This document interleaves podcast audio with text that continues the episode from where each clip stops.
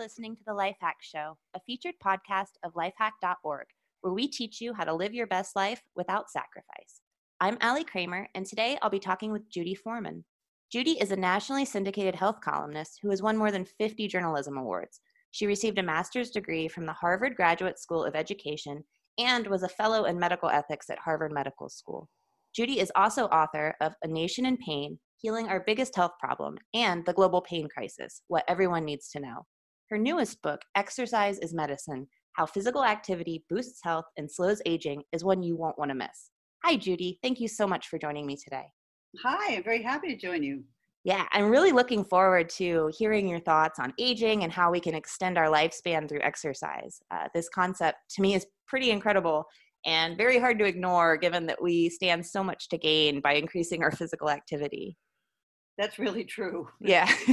so let's dive right in, uh, starting with understanding aging. I think a lot of people might not know as much about aging as they could. So, could you um, kind of give our audience an idea of what aging is and maybe what happens biologically with aging? Sure. It, it's a big topic, but we'll just sure.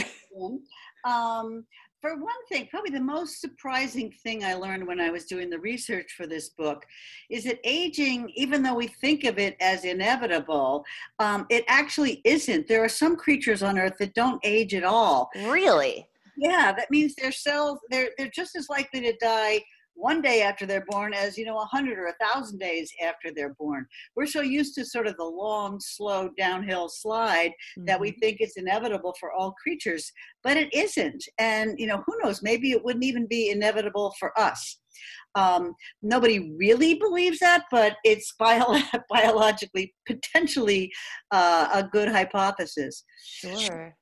Huh, that's that's really fascinating to me. Just thinking about how um, a lot of humans that I interact with, uh, you know, the, the first thing I start started to hear when I was in my late twenties, even was like, "Well, you're getting older; these things happen." But you're saying it's it's not inevitable in across all creatures, so there's a potential that we can do something about it yeah, that's exactly right. Um, a more reasonable goal for most people is what demographers call squaring the curve.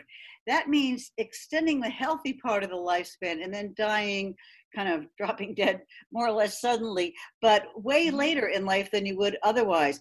With exercise, you can increase the number of years that you're healthy and then minimize the amount of time. They call it compressing the morbidity at the end of life when you're when you're not doing so well. So basically what we're after is a longer health span, more healthy years, and that in turn contributes to greater lifespan, longer longer life period. So it's you know exercise is probably the magic bullet to both these things: longer years of good health and um, you know longer years period. So it's it's both you know extends life and makes life much healthier. Great, great. So how much exercise would we need to engage in to see the benefits of it? Ah, that's that's a great question, and it turns out the government guidelines, uh, which have been put together by exercise physiologists and physicians and other scientists, um, say 150 minutes a week of moderate intensity exercise. So translated, 150 minutes you can think of as 30 minutes a day for five days, which is pretty manageable. Sure. And moderate intensity exercise is when you're doing it, you can talk, but you don't have enough breath to sing. So you might be slightly out of breath, but you're not, you know, gasping. Gotcha. Uh, but there's a couple of things that, that go along with this. Mm-hmm. First of all, that 150 minutes or 30 minutes a day doesn't have to all be done at the same time. You can chop it up into blocks of 10 minutes or whatever. Uh, you know, walking to work and walking back to the car after work and, mm-hmm. you know, walking around the supermarket. I mean, there's stuff you could do that seems pretty minimal, but that can add up or at least contribute to your 30 minutes. Um, the other thing is there's a kind of exercise that's sort of sweeping the whole exercise world. And your listeners may know about it already, but just in case they don't, I will tell them.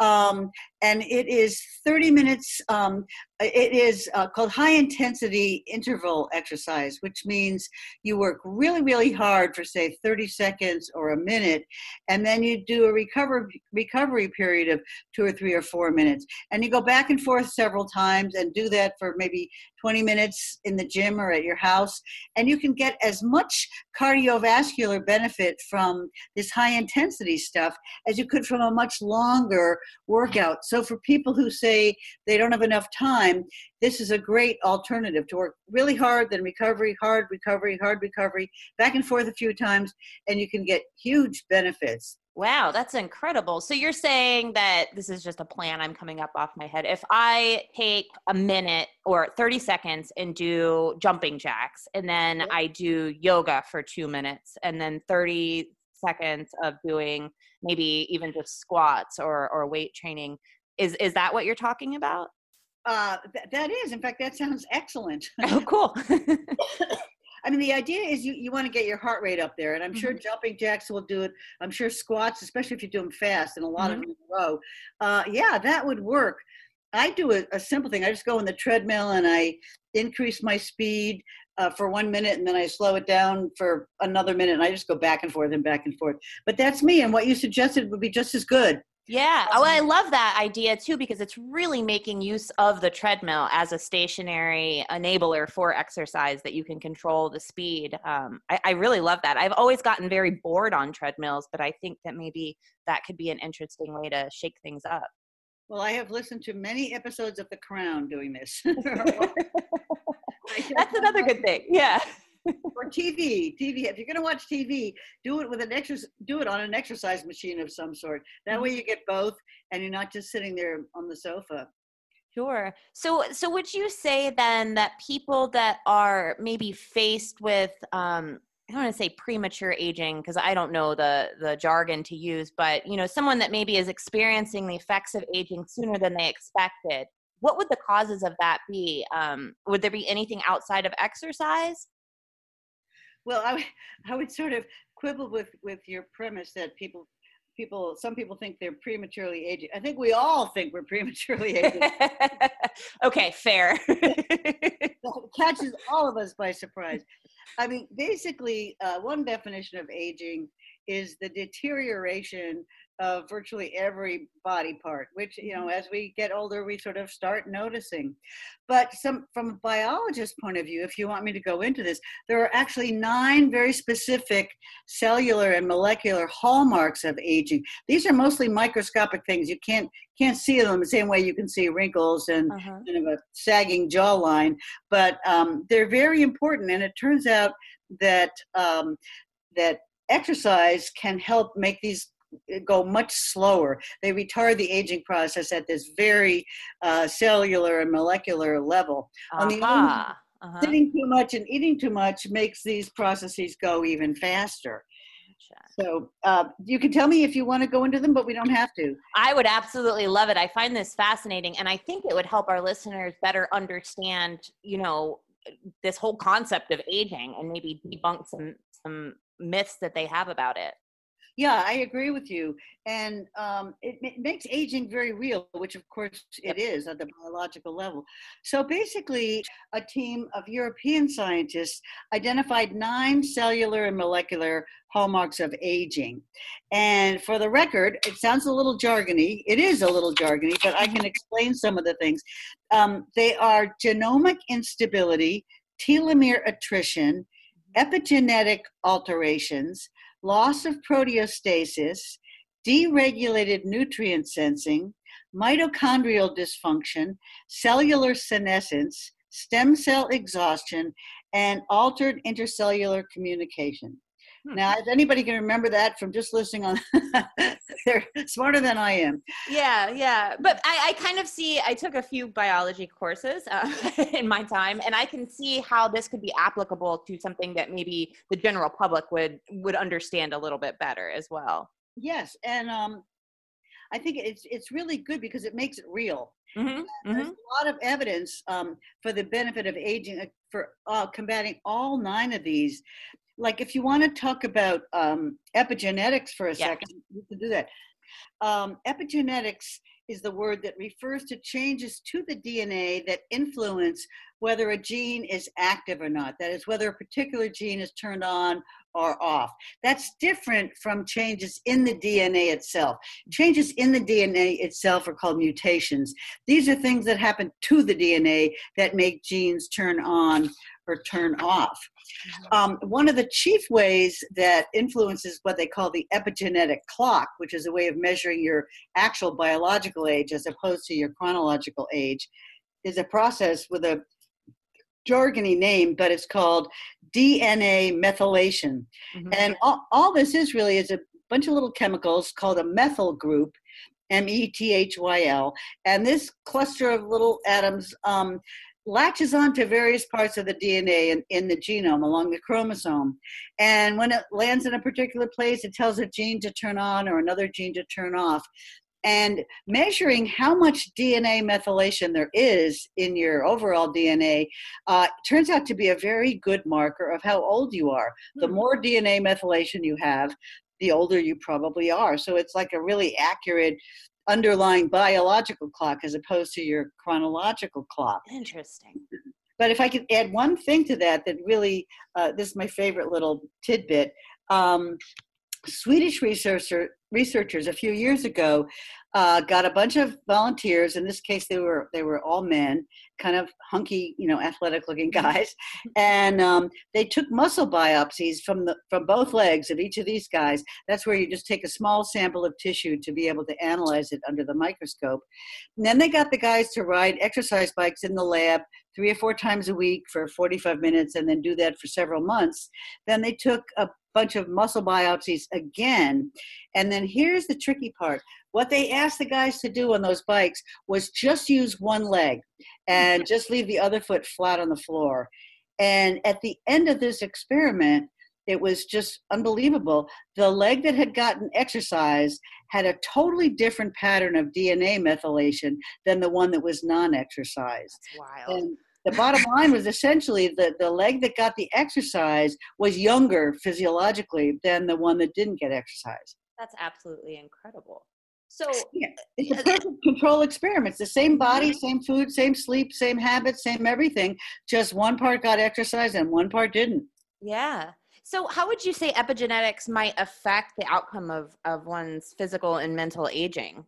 Well, it's it's kind of, it's a it's a pretty good marker of mm-hmm. aging and in fact um, some parts of the body according to the epigenetic clock age faster than others like uh-huh. the heart could be 50 years old and the lung could be 30 and some ethnic groups age faster according to the epigenetic clock than others and men seem to age faster than women according to this clock huh.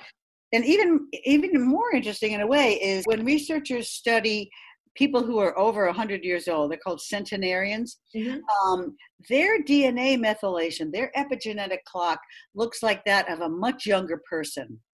So these, these people who have you know great genes that help them live a long time their dna methylation looks much younger than their chronological age. Again kind of kind of proof of the concept. Sure sure that's interesting. And, and and do you have any thoughts on say someone's sitting there and they're thinking, "Oh, that's wonderful, but I'm already so aged and feeling awful." Is there anything that they can they reverse kind of the effects of aging through exercise?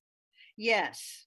The answer is yes and also it's never too late to start mm-hmm. if you haven't exercised for decades it's not too late to start it probably is a good idea to check with your doctor if you're going to just jump right in and mm-hmm. do hard stuff but basically every you know more exercise is better than less uh, and and that's really true but anything is better than nothing and it's never too late to start mm-hmm. um, if you want to get scientific again for a minute um, one of the other hallmarks of aging is kind of the pooping out, the falling apart of things called mitochondria. These are mm-hmm. little little organelles, little kind of baby organs inside our cells, and they're responsible for making energy. Mm. They they help us take food from the table and oxygen from the air and turn it into energy, uh, specifically a molecule called ATP for adenosine triphosphate.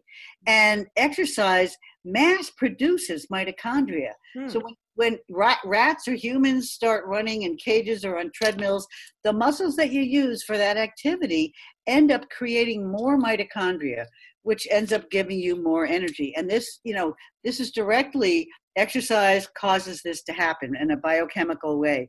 So even if you haven't exercised and you start doing, it, you'll again start building more mitochondria, even if you've been losing them for a long time. Wow, that's really cool. For uh, for some reason, it calls to mind like when I was a child and playing video games, where you would collect energy points, and you know, kind of it would extend your game a little bit longer. And it really seems like maybe they were inspired by this this cellular activity here. That's yeah, really cool. that's a good analogy. That's a great mm-hmm. analogy. so so with this being said um it seems like everything is pretty interconnected as far as the human body and you know like eh, how our our body itself reacts to the aging processes or our environments um, can you elaborate a little bit more on how exercise can help extend the health span and one's lifespan Sure, but I can, if I can go back to your first sure. point, um, it's really uh, very smart of you to talk about the interconnectedness of everything because it, it's amazing. I mean, when we contract our muscles, our muscles are actually little hormone factories, and they pump out they pump out hormones called myokines. In other words, hormones that come from muscles.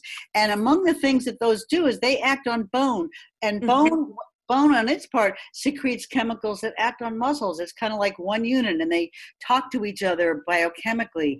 And the, the, you're completely right about the interconnectedness. Everything we do it affects our lungs it affects our heart it affects our brains and the chemicals are flying around bringing their good messages from one organ to another, uh-huh. uh, which is one reason that I'm not a big advocate of pills that are on the market or and coming on the market to be substitutes, supposed substitutes for aging. For I mean, for exercise, mm. because the very interconnectedness that you were talking about is the essence of the whole process, and to just attack one piece of it wouldn't really work. Yeah, it's not going to work. And it makes me think about um, those who maybe suffer with osteoporosis, um, and if if their muscles were in better shape, it seems then that their bones could potentially be in better shape. Is that is that am I on the right track? You're definitely on the right track.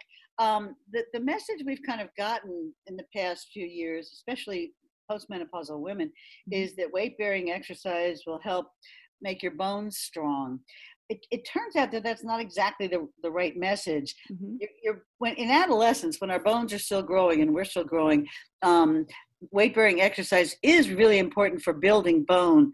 But after a certain point, like after the end of adolescence, we're not so much building bone anymore as, as trying to preserve it. And exercise, even weight bearing exercise, basically doesn't build bone very much. But what it can do is help preserve the bone you've still got. Mm-hmm and the but the really important thing is not osteoporosis per se mm-hmm. it's falling uh, ah. That, that's where the danger is if you break your hip there's a good chance you'll end up in a nursing home and then all that lying around leads to blood clots and it, you know it's, it's a big yeah. problem so avoiding falls turns out to be the real crucial crucial thing.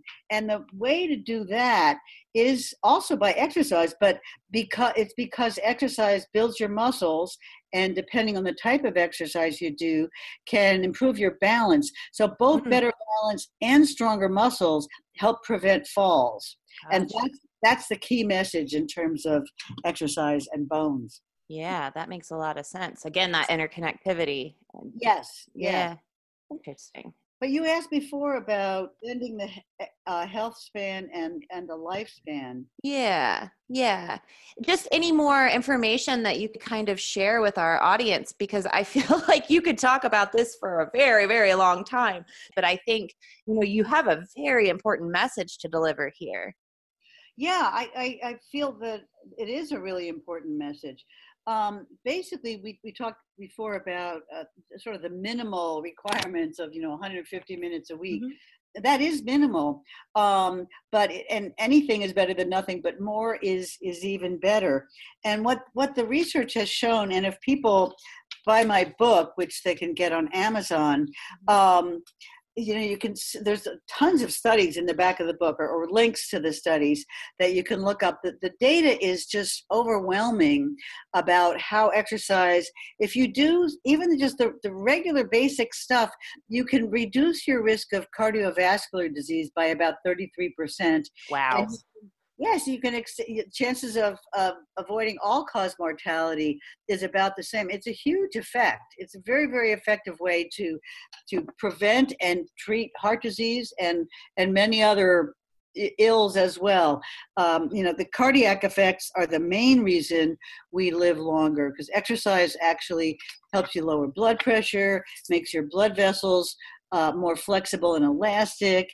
It increases what they call heart rate variability, which is the ability of your heart to speed up or slow down depending on the demands you're putting on it, and a whole slew of thing, bl- things, blood lipids, everything. And exercise has its biggest effect on the health span and the lifespan because it's so powerful as a protector of the heart. Mm-hmm, mm-hmm. That's fascinating. And we're talking about little changes that you could make. Say, instead of taking the escalator, take the stairs, or taking the elevator, take the stairs. Um, you know, incorporating physical activity into your daily life, making it become a habit, right? Yeah, I think personally that exercise has to be your default position. Like, uh-huh. it's non-negotiable. You do it, and you only don't do it for some emergency or you know you, uh-huh. you, had a meeting you had to go to and go straight to pick up the kids at daycare or something right. but um, it has to be it has to be non-negotiable it has to be part of your day that's a given that you don't even think about it uh-huh. just has to, you have to work it in somehow yeah just like eating or sleeping yes just like mm-hmm. So I'm thinking of all these people, um, maybe celebrities or, or anyone else that is notable um, that has kind of a, an ageless look to them. Granted, of course, there's plastic surgery and fillers and all these things that can happen. But would you say that in general, if if someone has been exercising a good portion of their life or, or has started to exercise, that they would appear younger than those who would not? Oh yeah, I don't know how old you are, but um, when you start going to your high school reunion or mm-hmm. college reunion like even in your 40s mm-hmm. you can you can look around and you can tell some people look a lot better than others sure sure yeah well for the record i'm 38 so I, am right about that cusp where I'm, I'm, I'm watching kind of the youthful looks of everyone around me disappear including myself um, oh. but you're right there's noticeable differences among people yeah. And I mean, obviously, one of the biggest differences with, that we observe is, is obesity. And uh, it, there's an obesity epidemic now. And hand in hand with that goes the diabetes epidemic. Mm-hmm. And, um, you know, exercise is a huge way to combat both of those. Mm. um, you know it's it's it's actually i have a whole chapter called sitting kills and i love that. Yeah and people say sitting is the new smoking and that's absolutely true. And one of the reasons is because it does tend to lead to this visceral fat. That's not just the fat you can pinch on, around your stomach but it's it's also the fat that's inside that you can't see or feel mm. the kind of fat that surrounds your organs. And one of the reasons that's so bad, aside from the um, people not wanting it for aesthetic reasons, is this fat turns out to be not just a lump of lard; it's um, actually a metabolic organ. You know, like like muscles. Wow. That fat tissue pumps out hormones, and those hormones um, are called cytokines, and they are pro-inflammatory molecules that travel around the body creating inflammation. And mm-hmm. inflammation, I mean, inflammation is a good thing if you're, you know, you cut your finger and you see your finger turn all red and right. swollen. But chronic inflammation all over the body is, is really dangerous. And that leads directly to atherosclerosis and um, diabetes and neurodegenerative problems. Um, inflammation is a really big culprit in all this. And that's one reason why it's so important not to be obese and to lose weight if you can, if, if you already are obese. And exercise exercise alone won't help you lose weight, but it's sort of a good way of buttressing your diet. And exercise can help keep you from getting obese in the first place. Mm-hmm, absolutely. And I know that when I'm spending, um, I try to exercise every day. I've it's been something that I've just kind of it's been ingrained in me since I was a child, luckily. Um, but when I don't exercise, I notice that I'm I'm so much more hungry for for worse foods or you know junk foods. I just feel worse overall, and I can see how I could really get into a pattern of going down rapidly in my health because of how exercise again affects everything.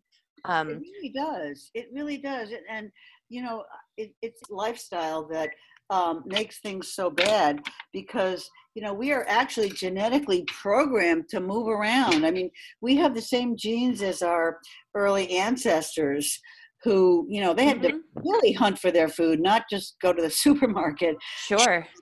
And they were you know we are we are built to move. We are not built to sit in front of screens all day.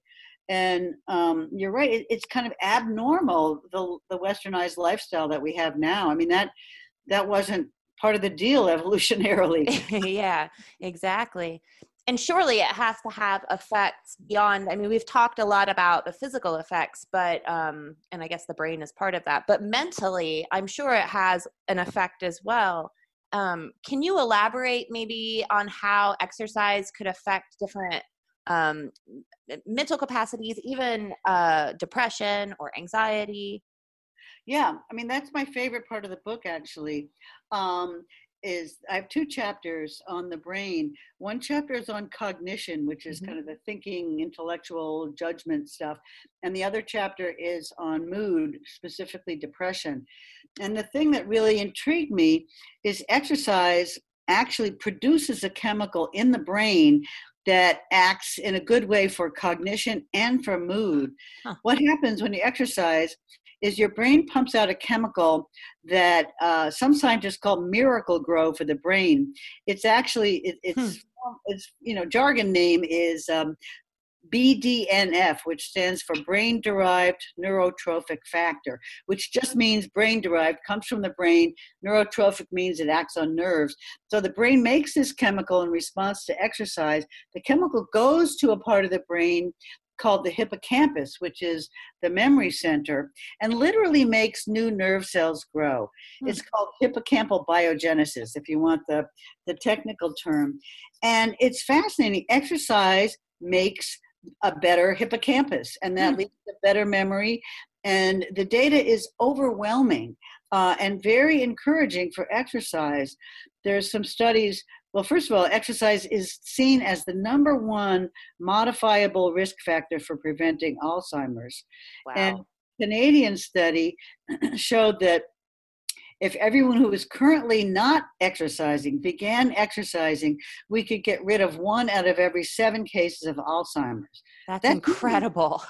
That's huge. Yeah. Yeah. yeah. Absolutely. depression, it's also very, very powerful. And it's the same chemical, the same Miracle-Gro, BDNF.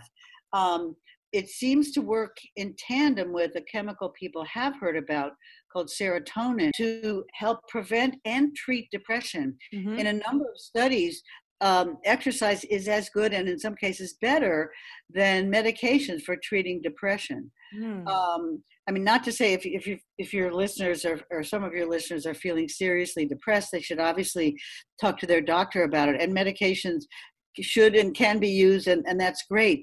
But exercise is free, cheaper, none of the side effects of the drugs, and um, in many cases just as effective, or at least if if not by itself in good uh, synergistic cooperation, if you will, with the medication. Sure. And you get the physical benefits as well. Yeah. That's interesting. Yeah.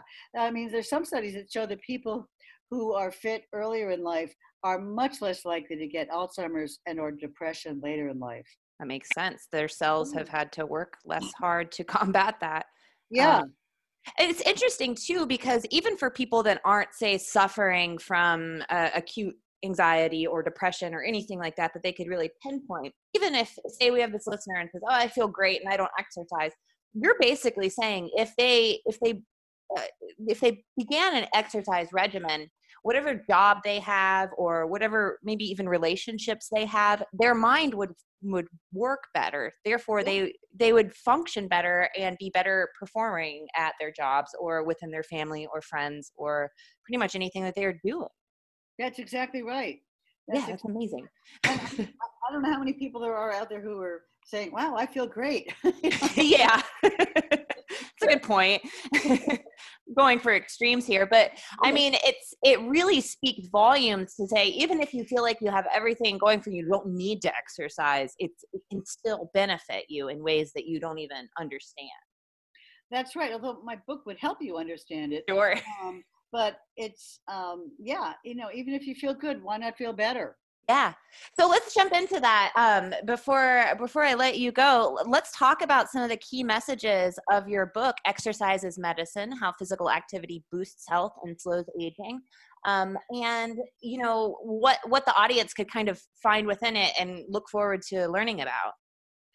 Well, I mean, I've, I've written the book in a way so that if you're not interested in science, you can kind of skip over those parts because you can still get the, the main messages. I also include a lot of little vignettes of people, most of them older, who do phenomenal exercise things. And I, I find those little vignettes very inspiring, even though I've read the book a million times. Sure. uh, basically, the message is, is, is pretty clear start and don't stop hmm. because. Mm it doesn't take that much. Just get off the couch. Sitting does kill. Um, and the other thing we haven't talked about is you lose fitness very, very fast. If you stop exercising for two, three, four weeks, you'll lose 25% of your fitness. I mean, that's a lot. That is a lot. So you have to be consistent. You have to be consistent. Yeah. Last month's exercise uh, is better than if you hadn't exercised, but you, but you have to keep at it. That's mm-hmm. why it's so important to build it into your life and make it the, the default position, make it non negotiable. It's right. much easier that if you don't have to talk yourself into it every time. The other thing that, you know, I don't go into in, in great depth in the book, but there's a lot of data suggesting that um, if you exercise in groups or make it a social thing or you know make a commitment with a friend to walk at a certain time every day then even if you're thinking oh i don't want to do it today the friend is there waiting for you at the street corner. Okay better not let her down or him right yeah you have accountability to to make sure you get out there and do it and that's much cheaper than having you know a personal trainer or something that i think a lot of people feel they need to do but as you're saying exercise i mean it could happen anywhere at any time it's just a matter of mindset. Yeah you can dance around your living room you can hop around while you're washing dishes you can you know, jump around while you're folding laundry. I mean, and at the very least, you can stand up every hour or so if you're watching TV. Go get a cup of coffee, get a drink of water, go to the bathroom, mm-hmm. go, you know, check on the kids or something. Um, you know, just just not sitting for long periods of time is really really good for you. And I personally I'm not. I don't get any money from Fitbit or Apple Watch or for anybody for that but um, getting those those devices that you wear and count your steps, those they really motivate people a lot. Sure, sure. I yeah, absolutely. Because it, again, it's kind of accountability, and you can see the progress that that you're you're making. And I'm I'm thinking, and I, I don't want to get off on a tangent right before I, I cut this episode off, but I'm thinking about an office environment, and for for maybe our listeners that are managing offices, um, you know think about how much more productive your employees could be if you scheduled uh, you know physical activity breaks or didn't require your your employees to just sit stagnant in an office or a cubicle for you know eight hours a day with only a little break in between. A lot of people work through their lunches. It's got to be pretty impactful on their mental health yes yes and actually, one of my proudest accomplishments when I was a reporter at the Globe was I helped talk the Globe into putting a gym in the in the basement. That's amazing. Yes, yes, absolutely, and I'm sure it helped so much. And the other thing people sometimes do in the office environment is, um, you know, if it's just a couple of people, you can have a walking meeting. You know, you can go for a walk uh, even just back and forth to the cafeteria or something and have your meeting walking around with somebody instead of just sitting down in their office. Yeah, I absolutely love that. And another good thing that I love about walking and talking is that you can really concentrate on what you're saying and not necessarily the person's reaction because you're focusing on where you're going. So you can get a little bit freer in your thought while doing that. Yeah, and the other trend that seems to be happening is a lot of people are working from home these days. Mm-hmm. So frankly, you can get up and take a 20 minute break and your boss might never know. Right, absolutely. and it would be all the more benefit for your boss since your work is going to be so much better. Plus, you can tell, you can brag about it to your boss. yeah exactly yeah this is amazing stuff judy um, so let our listeners know i know you mentioned amazon um, where they can pick up the book exercise is medicine how physical activity boosts health and slows aging amazon is probably the easiest because people know it but i also have um, some weird a buy now thing on my website so people can click on that and buy it and my website is judyforeman.com which is j-u-d-y F as in Frank, O R E M A N dot com. Don't forget the E in the middle there, and it's F O R E M A N, judyforeman dot com. Wonderful, wonderful. Thank you so much, Judy. This is this is an incredible episode. Um, you've given me a lot to think about, and hopefully our listeners as well. And it's definitely the kick in the pants I needed to up my own physical activity because I can't afford not to, right? right. I just got back from the gym, so I understand. Wonderful, wonderful. Well, to all of our listeners, be sure to pick up a copy of Judy's book, Exercise is Medicine How Physical Activity Boosts Health and Slows Aging, and start changing your life today. And for more information, visit her website, judyforeman.com. That's J U D Y F O R E M A N.com. That wraps up today's show, and stay tuned for the next episode.